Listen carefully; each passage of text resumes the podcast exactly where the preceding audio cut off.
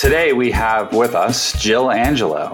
Jill is the co founder and CEO of Gennev, which is an online clinic for menopause.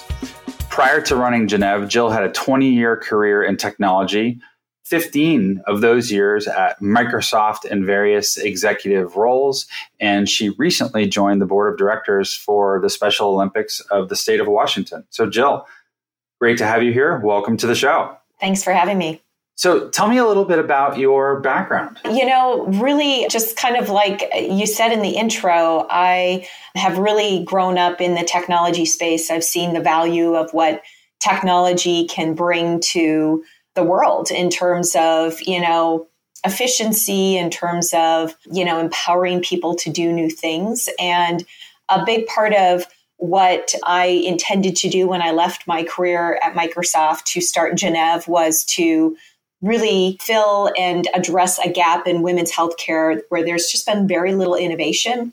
And I saw technology as a means to bringing and giving more women access to quality care providers for post reproductive care, uh, starting with menopause. So is that why you started the the company? You rec- you recognized there was a, a, gap there. Yeah, I did. You know, I I not only saw women in the workplace leaving or talking about some of the symptoms that they were really struggling with at this time of life, but I was on the cusp of it myself, and um, I'm certainly a, a patient of what we do. And so, when you're going through an experience yourself, it certainly brings it home and and makes it personal. And it's just been really a mission to improve the standard of care for women in menopause from this from the day we started. Yeah, that's a that's a big career switch for you. You know, someone working in technology and then and then going to become a, a CEO. Tell me about how you how you did that and some of the challenges you faced. Yeah, you know, I think some of it, I, it's kind of a gift. I'm naively optimistic. And in a way, I didn't know what being a CEO was all about. You know, I'd been in executive roles, but in a big company when you have big teams and budgets and, you know, you're working collaboratively across a lot of different people. And this was a whole new world where when I launched out, I was pretty much on my own. You fight for every meeting you can get. You figure everything out. You do every job.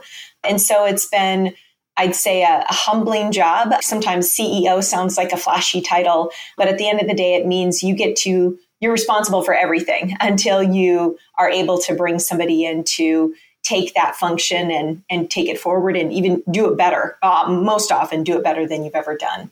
So it's it's been an incredible and humbling transition, and I've I've loved it, but very hard work. Let me just pause for a second. That was perfect answer. That was really good. Next question, I'm going to ask you a little bit more about Gennev. Jill, tell me a little bit about the company and you're helping women with menopause. You know, I would just think on the surface that, you know, this is something that would be addressed by, you know, someone's family physician, but it seems there's a big enough gap here for you to start a whole company. Can you comment on, on that a little bit? Yeah. First I'll start with what we actually do and then and then explain why we do it that way. So we are an online clinic, we're a virtual clinic. We provide an integrated care model, which means we bring multidisciplinary experts together to bring and help women um, find the treatment that they need for the myriad of symptoms. So, menopause is a hormonal shift that every single woman goes through starting in her 40s, and it can last for 20 years between perimenopause and postmenopause. And those there's kind of two phases because perimenopause is leading up to one day, which is menopause, which has been 12 months consecutively of no menstrual cycle. And on the other side of that is postmenopause. Throughout that 20 year journey, symptoms will shift and change based upon the fluctuations in hormones that are just, again, part of this natural evolution that women go through. And when you think about the symptoms that are associated there's 34 of them to be precise. And it's things beyond what we typically think about with just hot flashes or moodiness. It's also you know very irregular periods. It is uh, depression. It is weight gain. It is insomnia heart palpitations. In some cases, women really struggle with brain fog and forgetfulness, and then painful sex. And there's a lot of sexual dysfunction during this time. And every woman goes through this transition differently. there's no one size fits all. And so when you think about how do you bring women relief from their experience in menopause, you've got to think about the whole person and whole person care. And so our model is all about integrated care. We have both clinicians that are OBGYNs that are providing the medical guidance and diagnosis and even prescription support. And then we also have a team of health coaches who are registered dietitians that really address nutrition and fitness and sleep and um, mindfulness. And in that model, women come to Gennev.com and they can book an appointment with a doctor to start with. And then oftentimes that doctor will recommend they also work with a health coach and they can continue to work with that coach on a monthly basis on a unique plan that is uh, created just for them. And how women traditionally have done this in the past is by going to a, a family practitioner or primary care or GP. And interestingly, the healthcare profession doesn't have any formal education for family care providers, for GPs around this part of women's health. They're flying blind, if you will. Gynecologists, one in five of them take the elective course on menopause. So there's even very little formal education for gynecologists.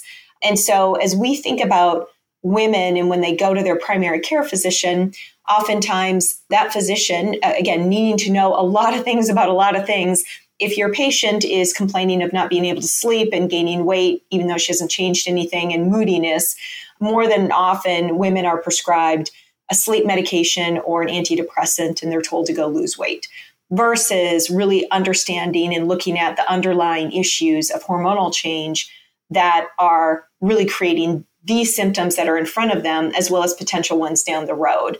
And so when you think about the quality of care in treating what's happening at the root cause versus just the band-aiding kind of the symptoms that's the big difference between what has been status quo versus where we're trying to take the standard of care for women moving forward. Yeah it's funny you said band-aiding the symptoms when you were describing it. That's what i was thinking. This is the traditional treatment for this has been like a band-aid on a bullet hole yeah very much so they're not getting at the root cause you know I, it, it seems that there is a, a massive opportunity then here to improve.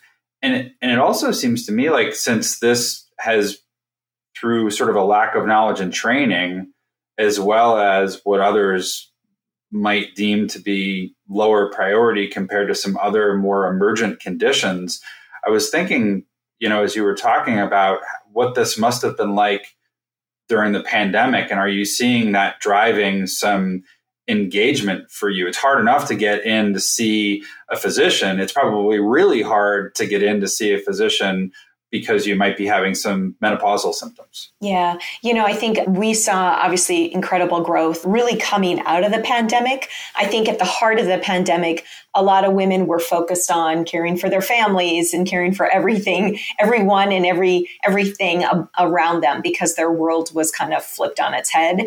But really in early 2021 as we started to emerge from the pandemic or some of the worst of it, women got back to caring for themselves. And we've really seen, you know, over the last uh, 12 months, over 200% growth in patients coming to book appointments, not only because telemedicine is just the new norm, but then also they're caring for themselves again. They're getting back to really addressing wanting to feel better so that they can do their jobs well and care for others in their family and their kids and their parents. So we've seen just incredible growth, really spurred, I think, by the pandemic. Yeah.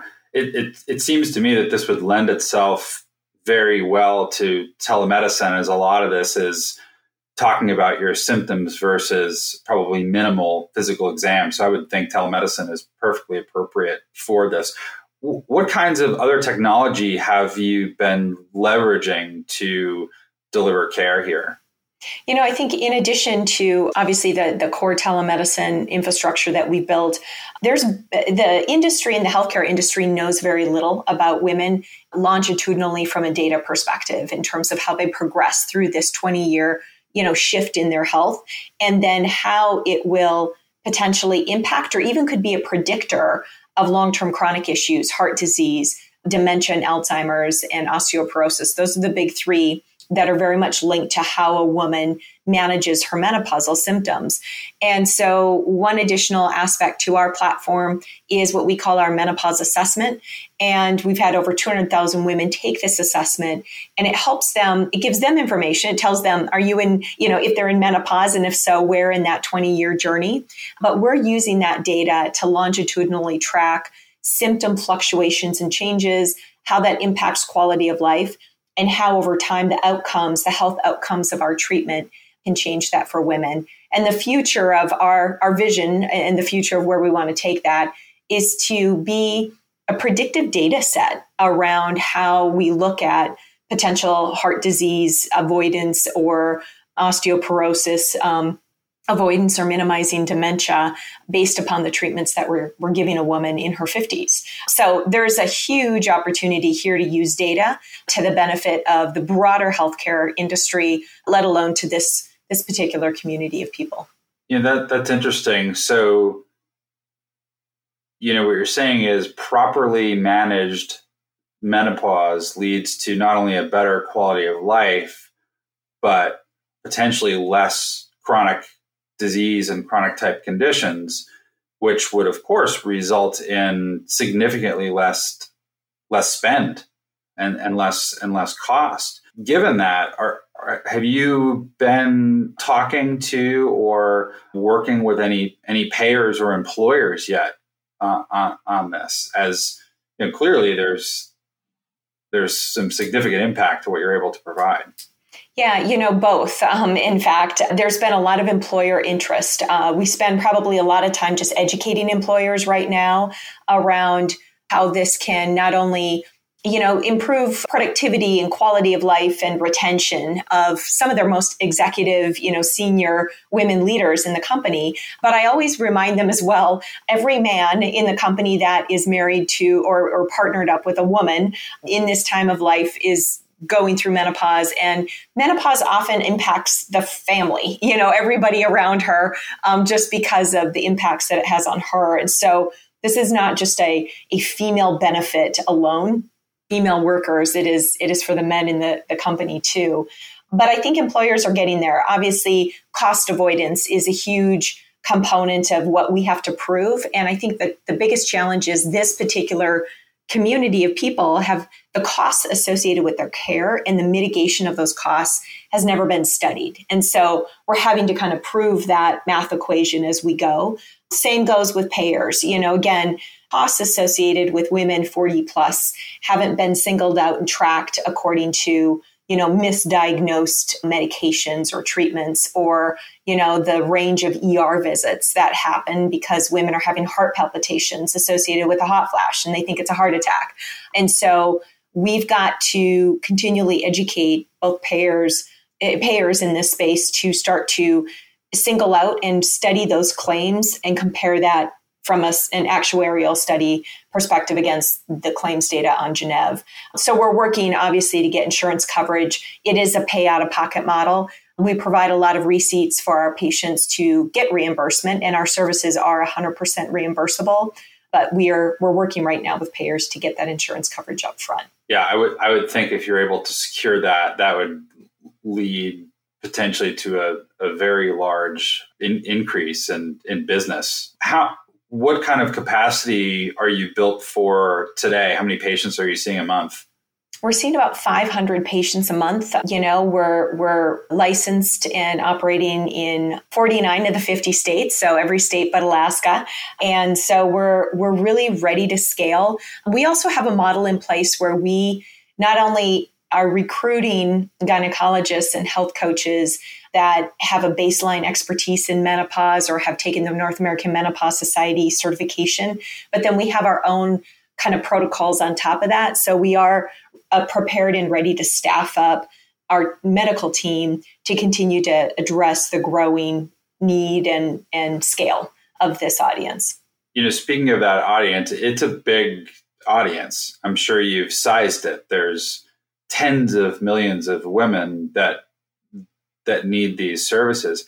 How are you how are you finding and doing outreach and educating people about this that these services are available? You know, I think you hit on it. Education is the core thing. Early when I started the company, we surveyed 1,500 women to really understand where did you go for your menopause education? You know, how'd you learn about it? And the overriding insight in that research was I was unprepared. Start the conversation. And so we made an investment to start publishing medically reviewed evidence based education from the onset, and that we've optimized it for the high volumes. There's millions and millions of searches every month from women looking up symptoms and exploring, because this is a little bit of an embarrassing, shameful aspect to our health. And so women go online, they're searching for symptoms and answers and solutions online. And so that's still today. We see about 100,000 women every month coming to Gennev.com, and they're finding us because of just looking up a symptom and landing on one of our education pieces. So we've taken an education first approach from the onset, not only in our practice, but in our growth uh, strategy, and, and it continues to pay dividends today. That's a that's a sizable number of visitors, hundred thousand a month. So that your word word is getting out there. That's fantastic. What's next for for Jill, and what's next for Gennev? You know, uh, you know, I think uh, first and foremost, you know, we're we're obviously working with plans to get coverage up front. We want to unlock access. We have proven the model. 94% of our patients say that their symptoms have improved after working with our, our team. And so we know we're onto something and we've just got to open up access for more women. So we're working to credential our providers in specific states as a start to get the insurance coverage we want. We do intend to go into the employer space as well. That's near and dear to my heart, um, is really supporting working women. And then from there, you know, obviously we want to grow old with women and be her post reproductive, you know, go to in the future around really understanding how her health and well-being now can impact long-term heart disease and and brain health and bone health. And so our only intention will be to grow old with her in the services and the education and the offering that we provide. Well jill i, I really enjoyed having you on the show today. Um, please promise to come back and see us when you're at 500 employees and you're a household name because I, I, I, really think that you're onto something here and the, the, the need is is obviously tremendous and really really sounds like you're you're uh, you're going to have a lot of success. So thank you again for for coming on the show and we will see you again in the future. Thanks for having me well it was great to be here. Thank you for listening to this episode of the connected care team. You can subscribe to the podcast on Apple, Spotify, or wherever you get podcasts. To learn more about Care Team Collaboration Solutions, please visit us at TigerConnect.com and be sure to follow us on LinkedIn, Twitter, or Facebook so you can stay connected to the latest updates, news, and announcements.